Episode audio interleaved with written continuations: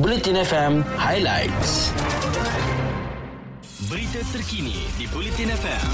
Sumber daripada Harian Metro, Berita Harian, Free Malaysia Today, Utusan Malaysia dan Kosmo. Seorang bayi lelaki yang baru dilahirkan ditemui mati dipercayai ditikam ibunya dalam kejadian di sebuah rumah di daerah Kemaman semalam. Ketua Polis Daerah Kemaman, Superintendent Hanya Namran berkata, sesatan polis mendapati bayi yang cukup sifat itu cedera di bahagian dada kiri dan dipercayai ditikam dengan objek tajam. Belum berkata ketika kejadian, ahli keluarga mangsa tiada di rumah dan siasatan awal polis percaya bayi terbabit ditikam oleh ibunya yang berusia 15 tahun itu. Menurutnya, polis sudah mengenal pasti lelaki yang dipercayai merogol kanak-kanak berusia 15 tahun tersebut dan kes itu sedang disiasat mengikut Seksyen 302 dan 376 Kanun Keseksaan. Beralih ke perkembangan lain, penganjuran Bazar Ramadan di Wilayah Persekutuan pada tahun ini akan dilaksanakan seperti biasa mengikut prosedur operasi standard sedia ada. Menteri Wilayah Persekutuan Datuk Seri Dr. Syahidan Kasim berkata, kementerian akan membuka seluas-luasnya lesen Bazar Ramadan kepada individu yang ingin menjalankan perniagaan pada tahun ini. Berikutnya perancangan berkaitan fasa pengalihan ke endemik selesai dan keputusan menentukan bila fasa tersebut akan dilaksanakan bergantung kepada keputusan Jawatan Kuasa Khas Pengurusan Pandemik COVID-19 yang dipengurusikan Perdana Menteri Datuk Seri Ismail Sabri Yaakob. Menteri Pertahanan Datuk Seri Syamuddin Hussein berkata, negara tidak boleh berganjak daripada perancangan untuk melangkah ke fasa seterusnya.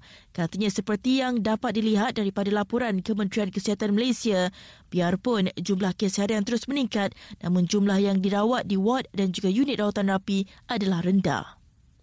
Sementara itu, sekumpulan saintis China sedang membangunkan ujian COVID-19 baru yang lebih tepat dan pantas seperti ujian PCR di makmal. Keputusannya boleh diperoleh dalam tempoh 4 minit sahaja berbanding beberapa jam bagi ujian PCR yang digunakan secara meluas dan dianggap paling tepat lagi sensitif untuk ujian COVID-19 setakat ini. Berita sukan di Bulletin FM. Pelumba Formula 1 Lewis Hamilton meningkatkan tahap keselamatan bernilai 101.9 juta ringgit di rumahnya selepas juara dunia tujuh kali itu bersedia untuk menempuh satu lagi pertarungan gelaran dengan Max Verstappen. Warga Britain itu diberi lampu hijau orang perancang bandar untuk membina tembok sempadan hadapan lebih tinggi bagi meningkatkan tahap keselamatan di rumah agamnya di London. Hamilton dikatakan mahu menggantikan pagar dengan penghadang lebih besar.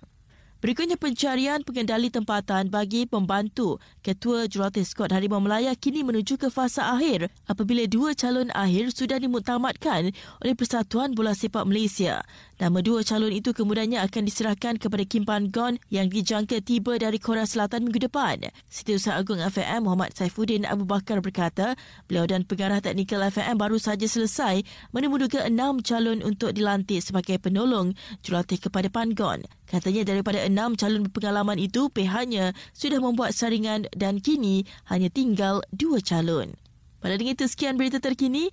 Muatan Nada Plus sekarang, stream Berita FM serta dengarkan podcast kegemaran anda. Nada Plus semuanya di satu platform. Ikuti berita-berita terkini di Bulletin FM.